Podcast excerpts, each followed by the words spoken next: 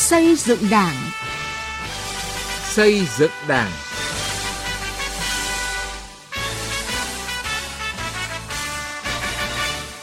Thưa quý vị và các bạn, đến thời điểm này, 100% đại hội chi bộ, tổ chức đảng trực thuộc của thành phố Hà Nội đều tổ chức thành công đại hội. Hà Nội phấn đấu đến 15 tháng 8 sẽ tổ chức xong đảng bộ cấp trên cơ sở để chuẩn bị cho Đại hội đại biểu Đảng bộ thành phố lần thứ 17, nhiệm kỳ 2020-2025. Nhìn lại thành công của đại hội cấp cơ sở và một số đại hội cấp trên cơ sở ở Hà Nội cho thấy, một trong những thành công lớn của Hà Nội là công tác nhân sự được chuẩn bị chặt chẽ, công tâm, khách quan, nên 83 tổ chức cơ sở đảng được nhìn nhận, đánh giá có vấn đề, mất đoàn kết trước đại hội, đều đã tổ chức đại hội thành công. Từ thành công trong công tác lựa chọn nhân sự tại đại hội cấp cơ sở cho thấy, để Hà Nội cất cánh, nhân sự cấp ủy khóa mới phải thực sự có tầm, có tâm. Đây chính là nội dung được chúng tôi bàn luận và làm rõ trong chương trình Xây dựng Đảng hôm nay, với sự tham gia của ông Vũ Đức Bảo, trưởng ban tổ chức Thành ủy Hà Nội.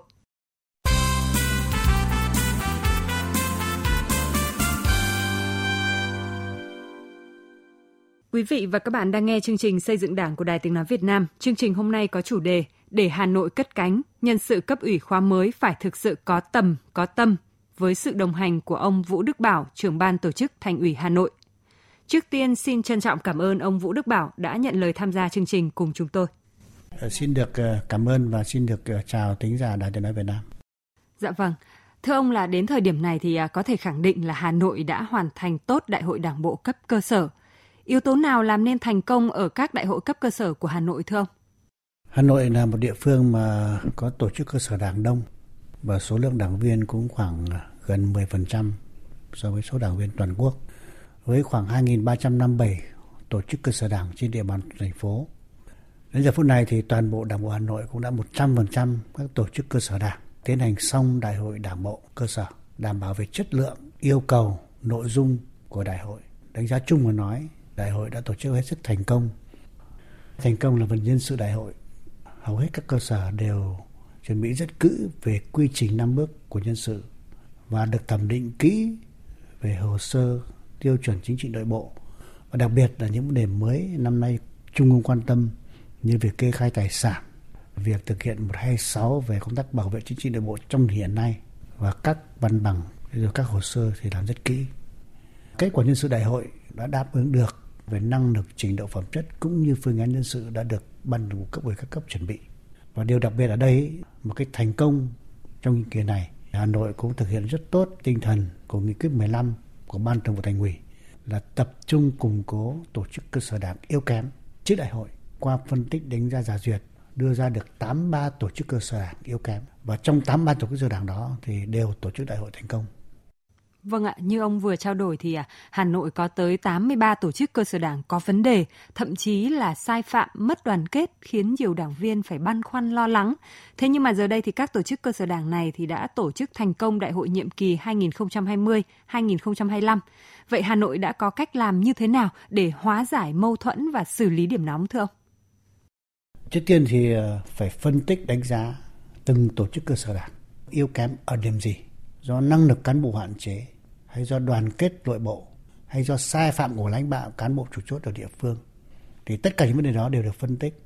Thế và từng ban thường vụ cấp ủy cấp trên đều có những cái đề án phân công trách nhiệm để các đồng chí trong ban thường vụ chỉ đạo trực tiếp để khắc phục từng nội dung yếu kém trong từng thời gian, đặc biệt là vấn đề giải quyết tồn tại đơn thư khiếu nại tố cáo về kết luận những cái sai phạm các đồng chí chủ chốt ở địa phương, và tiến hành công tác luân chuyển bố trí cán bộ để đáp ứng khi chúng ta bước vào đại hội thì những vấn đề tồn tại, khó khăn vướng mắc, vấn đề đoàn kết, vấn đề nội bộ, vấn đề cán bộ cũng được giải quyết cơ bản và căn bản. Và đây cũng là cái điều kiện hết sức quan trọng để cho 83 đại hội đảng bộ rồi thành công tốt đẹp. Vâng, một trong những điểm nóng mà không chỉ người dân thủ đô mà cả nước đều quan tâm là xã Đồng Tâm, huyện Mỹ Đức. Giữa tháng 5 vừa qua thì Đại hội Đảng bộ xã Đồng Tâm lần thứ 25, nhiệm kỳ 2020-2025 đã tổ chức thành công. Các đồng chí lãnh đạo xã đều trúng cử với số phiếu rất cao. Sau đây thì mời ông Vũ Đức Bảo cùng quý vị thính giả, cùng phóng viên Đài Tiếng Nói Việt Nam trở về Đồng Tâm để lắng nghe những chia sẻ của đảng viên trước và sau khi đại hội. là chi bộ điểm nóng của Đảng bộ xã Đồng Tâm, huyện Mỹ Đức, tình trạng mất đoàn kết, mất ổn định trật tự tại địa phương kéo dài. Nhưng ngày 19 tháng 3, Đại hội chi bộ thôn Hoành đã tổ chức thành công. Ông Lê Đình Lưỡng, bí thư chi bộ, trưởng thôn Hoành chia sẻ. Tất cả đảng viên trong tổ Đồng Thuận là đều ở chi bộ tôi. Trước đó, chúng tôi đã gặp gỡ đểบอกcác bác cứ thẳng thắn. Trong hội nghị thì các bác vẫn được quyền ý kiến thẳng thắn và trên quan điểm tiểu số phục tùng đa số. Sau Đại hội thôn Hoành, đến 25 tháng 3, lần lượt cả 7 chi bộ thôn của Đảng bộ xã Đồng Tâm đã đại hội thành công. Giữa tháng 5, Đại hội Đảng bộ xã Đồng Tâm đã thành công tốt đẹp. Nhân sự trong ban chấp hành đều đạt số phiếu bầu tập trung từ 70% trở lên. Ông Phan Văn Sự, bí thư Đảng ủy xã Đồng Tâm khẳng định. Chúng tôi băn khoăn chứ. Thế nhưng mà cái điều quan trọng là chúng tôi phải tập trung vào tuyên truyền đất của quốc phòng. Rõ như thế rồi, chúng ta phải nhìn nhận đúng bản chất vấn đề để tuyên truyền vận động để mọi người nhận thức được, nâng cao thái độ chính trị để cho xây dựng cái đội ngũ cán bộ này cũng chỉ vì là nhân dân Đồng Tâm để sau này họ phục vụ chính cái lợi ích của nhân dân Đồng Tâm. Kết quả Đại hội Đảng bộ xã Đồng Tâm thành công, nhân sự trong ban chấp hành đều đạt số phiếu bầu tập trung từ 70% trở lên. Khép lại nhiệm kỳ 2015-2020, Đảng bộ xã Đồng Tâm thấy rõ những hạn chế tồn tại để tiếp tục nâng cao năng lực lãnh đạo, sức chiến đấu của Đảng bộ trong nhiệm kỳ mới. Và sự đồng lòng của mỗi đảng viên, đó chính là cơ sở vững chắc để các đảng viên như bà Phạm Thị Tứ và ông Nguyễn Quyết Thắng đặt niềm tin vào việc thực hiện thắng lợi nghị quyết Đại hội Đảng bộ xã. Tôi rất là mừng. Bởi vì tôi thấy giống như các đồng chí lãnh đạo mà đã trong cái giai đoạn mà khốc liệt nhất, vất vả nhất, rất vững lòng. Đấy, tôi tin tưởng vào những cái thế hệ đấy, tương lai là Đồng Tâm sẽ được nhờ những các đồng chí lãnh đạo đấy sẽ dẫn dắt dân Đồng Tâm để phát triển. Chỉ mong muốn anh em phải đoàn kết. Đảng bộ tin tưởng nhân dân, tin tưởng bầu ra các đồng chí rồi, bây giờ chụm đầu lại. Khó khăn đâu tìm biện pháp để mà giải quyết. Mà nhân dân đồng lòng thì tới đây sẽ sớm mà đi vào kỷ cương. Vâng, thưa quý vị và các bạn, qua phóng sự vừa rồi thì có thể khẳng định là cân nhắc thận trọng, chọn lựa kỹ lưỡng nhân sự cấp ủy khóa mới, đó là yếu tố cơ bản quyết định đại hội thành công. Bởi các chỉ tiêu mà đại hội đề ra sau này có thể điều chỉnh, nhưng nếu lựa chọn cán bộ không đúng, không trúng thì sẽ dễ làm cho tổ chức đảng yếu đi, thậm chí là mầm mống của việc mất đoàn kết, bè phái, cánh hầu sau này. Thưa ông Vũ Đức Bảo ạ, so với quy trình 3 bước ở nhiệm kỳ đại hội khóa 12 thì lần này Bộ Chính trị đã quy định cụ thể đối với nhân sự tái cử và nhân sự lần đầu tham gia cấp ủy theo 5 bước, bao gồm là chuẩn bị đề án, lấy ý kiến cán bộ chủ chốt, 2 lần lấy ý kiến ban chấp hành và cuối cùng là thường vụ bỏ phiếu. Phải chăng là với quy trình 5 bước như thế này thì đã mở rộng diện công khai dân chủ trong quy trình lựa chọn nhân sự, thưa ông? Quy trình 5 bước là một cái điểm mới trong nhiệm kỳ đại hội này, thay một quy trình 3 bước trước đây.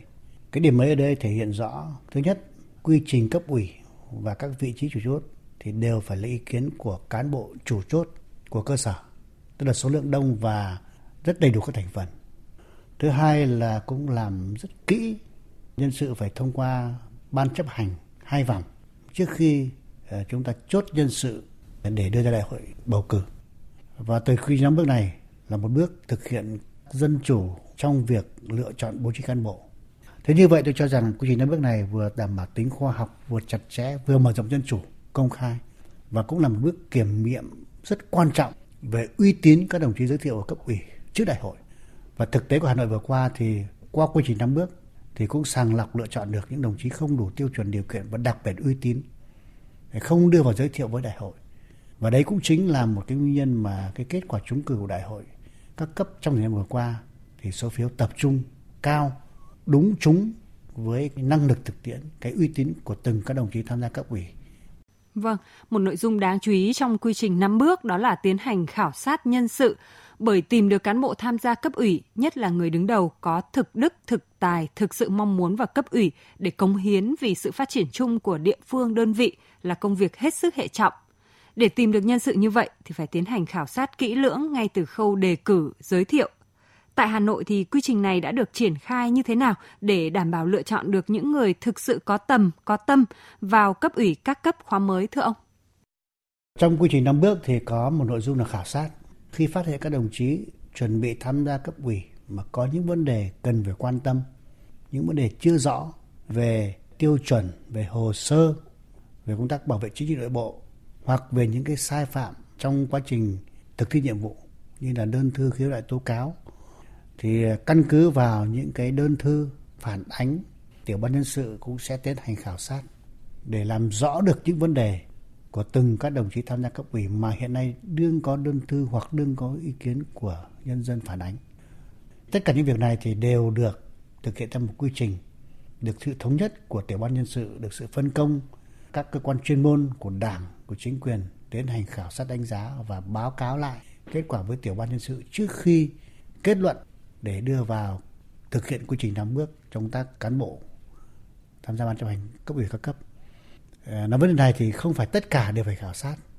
Thế nhưng mà cũng có đồng chí thì qua quá trình chuẩn bị nhân sự thì rất cần có khảo sát đánh giá để kết luận rõ ràng, để khi vào đại hội thì mọi những ý kiến thắc mắc, những vấn đề mà cán bộ đảng viên quan tâm thì được kết luận và làm rõ trước khi đại hội. Quý vị và các bạn đang nghe chương trình Xây dựng Đảng. Chương trình hôm nay có chủ đề Để Hà Nội cất cánh, nhân sự cấp ủy khóa mới phải thực sự có tầm, có tâm, với sự tham gia của ông Vũ Đức Bảo, trưởng ban tổ chức Thành ủy Hà Nội. Thưa quý vị, thưa các bạn, để chuẩn bị thật tốt công tác nhân sự, Tổng Bí thư, Chủ tịch nước Nguyễn Phú Trọng, trưởng tiểu ban nhân sự Đại hội 13 của Đảng đã nhiều lần nhấn mạnh phải lựa chọn cho được những cán bộ vừa có phẩm chất đạo đức tốt, trung thành với Đảng, với Tổ quốc, với nhân dân, vừa có trí tuệ, tầm nhìn, tư duy chiến lược, có cả đức và tài. Ủy viên Bộ Chính trị, Bí thư Thành ủy Hà Nội Vương Đình Huệ trong nhiều lần chỉ đạo các đại hội cũng nhấn mạnh, công tác nhân sự phải được thực hiện quyết liệt, đúng nguyên tắc, không nể nang hữu khuynh. Tinh thần chung là không hy sinh chất lượng để bảo đảm tiến độ đại hội. Từ kinh nghiệm đại hội cấp cơ sở của Hà Nội thì theo ông Vũ Đức Bảo, đâu là khâu quan trọng để lựa chọn được nhân sự cho cấp ủy khóa mới vừa có tầm, vừa có tâm ạ? Quan trọng nhất thì phải bắt đầu với vấn đề quy hoạch cán bộ và đánh giá cán bộ. Quy hoạch có tính chất lâu dài, chiến lược để đào tạo bồi dưỡng. Thứ hai là đánh giá cán bộ. Thì theo quy định mới của Trung ương và Thành phố Hà Nội thì việc đánh giá cán bộ hiện nay thì rất sát. Hà Nội đánh giá cán bộ hàng tháng, hàng năm thì đều đánh giá cán bộ theo hướng dẫn của Trung ương. Thế do vậy là từ vấn đề quy hoạch, từ vấn đề đánh giá cán bộ hàng năm và nhiều năm là căn cứ hết sức quan trọng để xây dựng đề án về công tác cán bộ cho các cấp ủy, các cấp. Và từ đó phải bám sát vào những cái tiêu chuẩn điều kiện của Trung ương về năng lực, trình độ, phẩm chất, uy tín, và đặc biệt là quán triệt chỉ đạo của Tổng Bí thư Nguyễn Phú Trọng rất khoát không đưa vào cấp ủy đồng chí năng lực trình độ hạn chế, chạy chức chạy quyền, biểu hiện suy thoái hoặc biểu hiện trong quá trình tổ chức thực hiện từng địa phương, từng lĩnh vực của mình.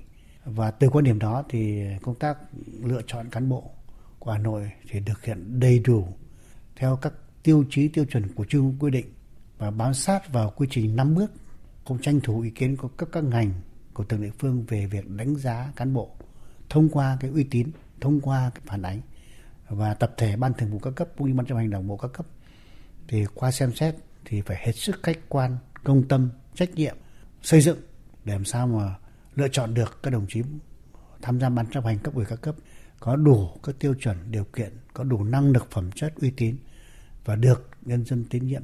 Mặt khác ở đây tiêu chuẩn ban chấp hành cấp ủy hiện nay thì với Hà Nội rất đề cao cái hiệu quả công việc, đặc biệt các vị trí đứng đầu.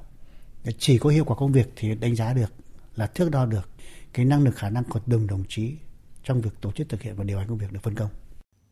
Thưa quý vị, các bạn, thưa ông Vũ Đức Bảo, mong muốn của cán bộ đảng viên và nhân dân thủ đô là lựa chọn được cấp ủy các cấp nhiệm kỳ mới với đội ngũ cán bộ đủ tầm và tâm để thực hiện nhiệm vụ cùng xây dựng thủ đô phát triển. Và chúng tôi ghi nhận một vài ý kiến của cán bộ đảng viên. Hà Nội của cả nước, Hà Nội vì cả nước. Thế nên là những đảng viên thuộc Đảng bộ Hà Nội thì tôi mong muốn rằng Hà Nội sẽ xây dựng được các văn kiện có cái tầm chiến lược hơn, dài hơi hơn, xa hơn để quyết định những vấn đề để làm thay đổi căn bản tình hình Hà Nội hiện nay. Muốn thực hiện cái điều đó thì lựa chọn đúng được những cái cán bộ có tâm, có tầm nhìn, có tư duy đổi mới, đặc biệt là có phẩm chất đạo đức và thực sự có uy tín tham gia ban chấp hành đảng bộ thành phố Hà Nội nhiệm kỳ tới đây. Không có gì hơn nữa là một cái cán bộ mà ngoài cái việc là năng lực, nhưng mà trước hết phải có tâm, nói phải một người thẳng thắn, người dám chịu trách nhiệm Và người sâu sắc hiểu biết, một ý là phải chọn cán bộ đúng, nhưng mà cái mong muốn ấy, của dân ấy, cái người làm công tác cán bộ phải chọn cán bộ, cái đấy mới là cái của cán bộ. Phải chọn người tài, thực sự tài năng mới thay đổi được thời thế. Còn đạo đức không thay đổi thời thế, nhưng không có đạo đức thì cũng không toát được lên tài năng. Và không có đạo đức ấy, thì cũng không thể xứng đáng vào vị trí được. Khi người ta có những cái động cơ đúng đắn thì chắc là họ sẽ thể hiện được cái tài năng đấy. Vừa rồi là ý kiến của một số cán bộ đảng viên mà chúng tôi đã ghi nhận. Thưa ông Vũ Đức Bảo ạ, trong khâu lựa chọn cán bộ thì trẻ hóa cấp ủy viên là vấn đề được đề cập khá nhiều. Trên thực tế thì vẫn có nhiều cấp ủy phải đốt đuốc đi tìm người trẻ giỏi, tâm huyết. Nhưng mà vẫn có nơi thì còn tư tưởng nhìn nhận cán bộ trẻ chưa đúng, thậm chí là định kiến. Thì ông nghĩ sao về vấn đề này? Cán bộ trẻ thì có rất nhiều cái ưu điểm. Tính sáng tạo, quan điểm mới, tư duy làm việc và năng lực tiếp cận những vấn đề mới. Đương nhiên cán bộ trẻ thì cũng rất cần bồi dưỡng thêm về kinh nghiệm, về phẩm chất đạo đức, ý thức trách nhiệm. Quan điểm của Hà Nội lựa chọn cán bộ trẻ là hết sức cần thiết cho tỉnh hiện nay. Sau bên cạnh đó thì lựa chọn thế nào, cách thức ra làm sao để lựa chọn thực sự các đồng chí cán bộ trẻ có năng lực, trình độ. Nhưng bên cạnh đó thì rất quan tâm đến phẩm chất đạo đức và tinh thần trách nhiệm của từng đồng chí trong lĩnh vực tới đây được phân công. Thông qua kiểm nghiệm của công việc và các quy trình cán bộ để chúng tôi lựa chọn được những cán bộ trẻ để đáp ứng được yêu cầu và cũng không nóng vội, không nút tới giai đoạn. Để làm sao mà đội ngũ cán bộ của Hà Nội thực sự vững mạnh, có đủ các yếu tố, đặc biệt nhấn mạnh cái phẩm chất đạo đức trong tình hiện nay. Thưa ông là năng lực phẩm chất của cán bộ cấp ủy hiện nay thì phải thể hiện trước hết ở sự đổi mới tư duy và khả năng triển vọng tiếp thu cái mới, đóng góp tích cực và có hiệu quả trong công việc. Thế ông có kỳ vọng gì đối với cấp ủy các cấp nhiệm kỳ mới để mà Hà Nội ngày càng khẳng định vị thế đầu tàu của thủ đô trong vùng kinh tế trọng điểm Bắc Bộ, vùng đồng bằng sông Hồng và cả nước ạ? Với tiêu chuẩn của cán bộ tham gia cấp ủy trong nhiệm kỳ này thì được quy định rất rõ ràng và đầy đủ. Thế và mong muốn thì cán bộ trẻ của Hà Nội cũng sẽ đáp ứng được tất cả những tiêu chuẩn điều kiện đó. Ở sau bên cạnh đó thì rất cần cán bộ trẻ phải có hướng phấn đấu vươn lên, đặc biệt là cái tinh thần trách nhiệm và những việc khó, những khâu yếu và có ý thức rèn luyện. Thì với cái quan điểm đó và với tỷ lệ cán bộ trẻ trung ương quy định trong mỗi kỳ đại hội thì hy vọng rằng các cấp ủy của Hà Nội sẽ lựa chọn được về cơ cấu, về số lượng cán bộ trẻ theo đúng quy định của Trung ương. Và Hà Nội thì có rất nhiều cán bộ.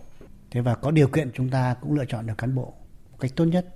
Và mong rằng là nhiệm kỳ tới thì Đảng bộ Hà Nội cũng sẽ có nhiều cán bộ trẻ đáp ứng được các yêu cầu điều kiện. Và đấy thực sự là yếu tố hết sức quan trọng để phát triển của toàn Đảng bộ Hà Nội cũng như là công tác cán bộ lâu dài cho Hà Nội trong nhiều nhiệm kỳ tới. Thưa quý vị và các bạn, qua cuộc trao đổi, ông Vũ Đức Bảo, trưởng ban tổ chức Thành ủy Hà Nội cùng bàn luận về những yếu tố làm nên thành công ở đại hội cấp cơ sở của Hà Nội, khẳng định công tác cán bộ là then chốt của then chốt như lời dạy của Chủ tịch Hồ Chí Minh.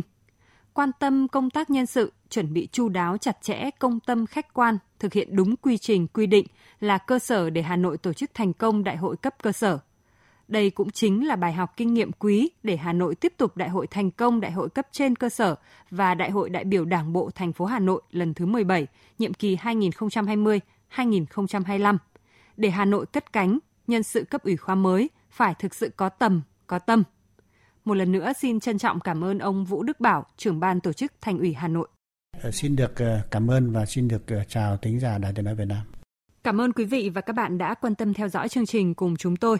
Chương trình do các biên tập viên Nghiêm Hùng, Nguyên Nhung, Lại Hoa, Thu Huyền thực hiện.